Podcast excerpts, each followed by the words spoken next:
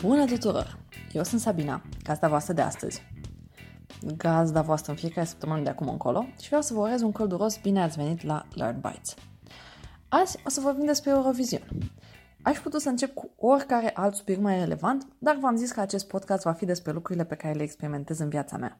Și am văzut recent un film care m-a făcut să vreau să învăț despre Eurovision. Este vorba de Eurovision Song Contest, The Story of Fire Saga, pe Netflix. Hashtag not sponsored. Nu o să vă zic prea multe despre el, în afară de faptul că e un fel de Frozen pentru adulți, în care Mihai Tristariu al Islandei încearcă să-și îndeplinească visul de viață de a câștiga Eurovision. E destul de simpatic, merită. Însă mi s-a părut că sunt o grămadă de diferențe între ce știam eu și felul în care se desfășoară concursul în film. Așa că am început să-mi pun întrebări, care au generat și mai multe întrebări, și așa m-am trezit la 4 dimineața citind regulamentul oficial al concursului și făcând research legat de pattern de votare ale țărilor. De ce unele țări dau mereu puncte către vecinii lor? Ce caută Israel în Eurovision? Dar Australia? Atâtea întrebări. Dar să luăm cu începutul. Povestea mea de dragoste cu Eurovision începe în 2003. Riga, Serta Berener este prima și singura victorie a Turciei până în prezent. Cu Everywhere that I can, I'll try to make you love me again. I'll try, I'll try, make you mine again. Pentru cei care mai sunt încă aici, scuze. Îmi pare rău. Mi-aduc aminte că melodia asta a fost un hit în vara aia și și acum țin minte cum dansam prin casă, la țară, la bunici, când o dădeau la Radio România Actualități. Dar nu asta e prima mea amintire legată de Eurovision. Prima mea amintire legată de Eurovision e un scandal. În 1998, artista israeliană Dana International a câștigat Eurovisionul cu melodia Diva. Nu mai cânt pentru că dacă cânt din nou sigur plecați, dar categoric știți melodia. Ce a fost scandalos la această victorie nu a fost melodia în sine, ci artista. Dana International este o artistă transgender, iar acest lucru a scandalizat foarte multă lume în 1998, inclusiv populația dintr-un sat mic din Tellerman, care se uita la Eurovision la singurul televizor care exista în sat, în crăciuma de la șosea. A doua zi, când s-a adunat lumea la poartă, s-a vorbit numai despre asta. Sau poate că nu s-a vorbit atât de mult, dar eu am rămas marcată de aceste discuții pentru că nu cred că am mai văzut până atunci niște oameni certându-se atât de tare și vorbind atât de aprins pe marginea unui subiect. Existența acestor discuții este lucru care mi se pare mie mișto la Eurovision. E un spectacol care se vrea grandios, care e pe alocuri penibil, care stârnește în oameni o mândrie patriotică stupidă și complet nejustificată, dar și aduce în viețile lor niște realități cu care altfel nu s-ar mai fi confruntat. Mai învață niște geopolitică, mai învață despre LGBTQ, mai niște geografie, mai niște istorie, mai niște hăhăială, mai niște spectacol. Toată șmecheria asta începe cu un vis. Cel de a crea o rețea internațională care să difuzeze simultan, în toate țările Europei, programe televizate comune. Și acesta este visul EBU, European Broadcasting Union. Țineți minte pe băieții ăștia că o să mai aducem vorba despre ei. EBU a fost fondată în 1950, iar scopul ei era să promoveze cooperarea în Europa după cel de-al doilea război mondial, prin ceea ce era în esență un schimb de cultură între țări.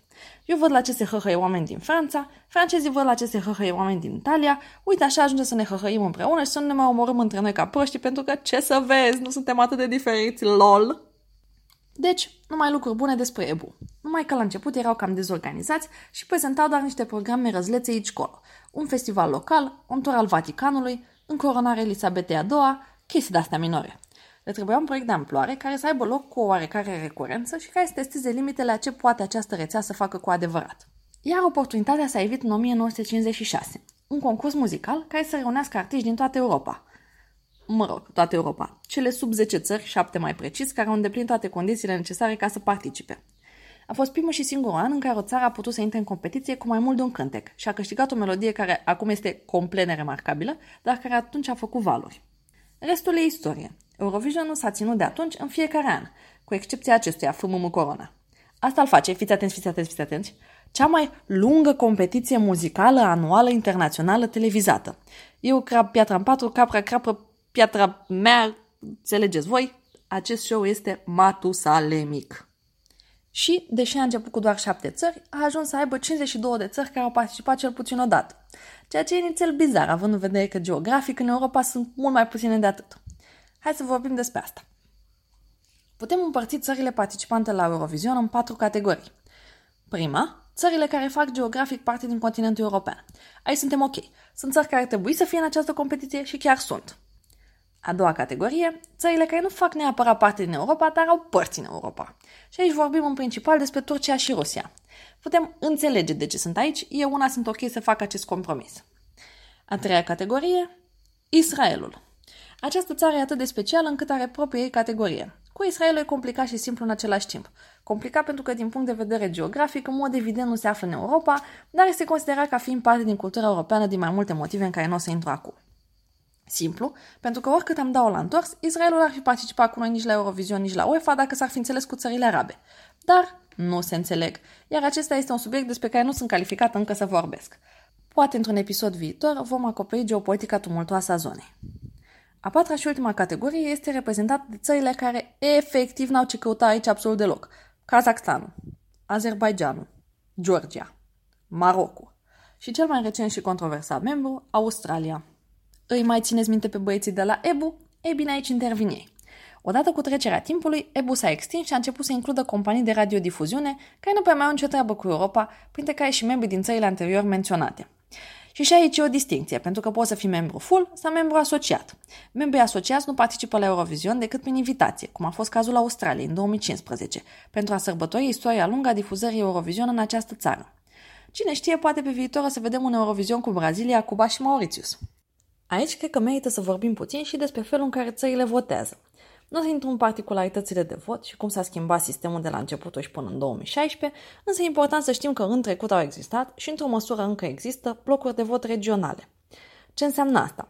În principal că țări care sunt cultural similare sau vecine geografic votează unele pentru celelalte. De asta, Rusia primește des voturi din țările din fostul bloc sovietic, țările Nordului votează între ele, iar în Parlamentul Marii Britanii s-a depus în 2008 o moțiune de retragere din Eurovision, pentru că, ce să vezi, nimeni nu votează pentru ei sau cam supii.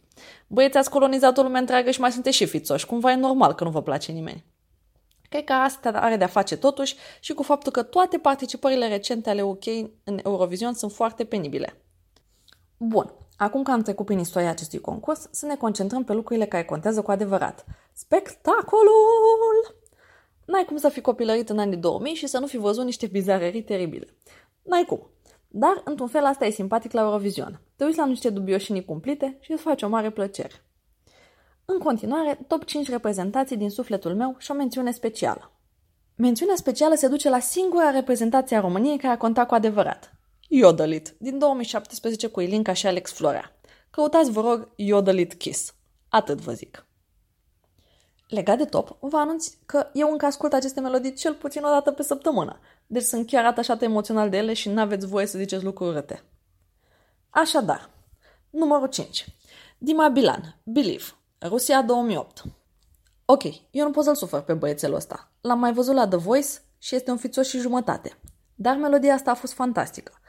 Poate pentru că unul din producători a fost ghiciți cine? Dacă ați ghicit Timbaland, aveți dreptate. Așadar, Rusia a plătit cel mai pe val producător muzical din lume la momentul respectiv. Nu știu dacă mai țineți minte, dar în perioada aia 2007-2009 curgea cu grammy și cu review-uri pozitive pentru Timbaland. A fost un pariu și a meritat. Rusia a câștigat în anul ăla. Numărul 4. ABBA cu Waterloo. Suedia 1974. Eurovision a pus apa pe harta muzicii internaționale și cred că de aia merită un loc în top. Eu am prins cam bătrân, așa că mi-am început mulți ani cu Happy New Year, Happy New Year de la ABBA. Am plâns după concursuri pierdute pe The Winner Takes It All și am făcut tumbe prin casă pe Gimme Gimme Gimme. ABBA a fost o parte importantă a copilăriei mele și vreau să-i mulțumesc Eurovisionului pentru asta. Numărul 3. Verka Serduchka, Dancing la Shatumbai, Ucraina 2007. Cred că cele patru minute de dancing la Shatumbai pot face oamenii să înțeleagă de ce comunitățile queer apreciază Eurovision. Alegerea Vercăi, un drag performer, a stârnit multe scandaluri în bucata conservatoare a Ucrainei. Nasol, Ucraina, sunteți de partea greșită a istoriei pentru că Verca a terminat pe locul 2 și cântecul a devenit un cult clasic. Istoria LGBTQ a Eurovisionului este lungă și conține persoane transgender, drag queens, un sărut între femei, mai țineți voi minte tatu, iar în 2014, primul câștigător gay al Eurovisionului, Tom Nurth, care a avut o reprezentație tot în drag, sub numele de Concita Wurst. Este complicat și delicat să vorbești despre sexualitate și identitate de gen în ziua de azi și sper că n-am supărat pe nimeni. Dar ideea pe care vreau să o transmit este Ei Eurovision, 12 puncte pentru Wokeness. Numărul 2. Ruslana Wild Dances, Ucraina 2004. Foarte multe țări din blocul sovietic. Rusia, Ucraina, gen două țări. Nu sunt foarte multe țări, sunt două. Dar sunt de multe ori în top. Deci, Ruslana Wild Dances. Această melodie este pur și simplu bună. Mă bucură și mă motivează de fiecare dată când o aud. Atât. Și am ajuns și la numărul 1, Lordi. Hard Rock Aleluia, Finlanda 2006. Nici nu știu de unde să încep cu Lordi. Au costume de monștri, au flăcări, au diverse dubioșenii pirotehnice, aripi de liliac și o fedora cu steagul Finlandei pe ea. Totul la melodia asta este super extra, o țăcăneală cumplită, dar țipetele alea au o muzicalitate deosebită. Ca să nu mai zicem că niște luni mai târziu, 80.000 de oameni s-au adunat în Helsinki să facă karaoke pe Hard Rock Aleluia și au obținut un record Guinness pentru asta. Cam atât de la mine despre Eurovision. Sper că v-a plăcut acest episod. Toate informațiile sunt culese de mine și s-ar putea să fie eronate. Deci vă rog să-mi atrageți atenția în cazul în care descoperiți ceva greșit în ce am zis. Ne auzim săptămâna viitoare. Până atunci, voi ce învățați săptămâna asta?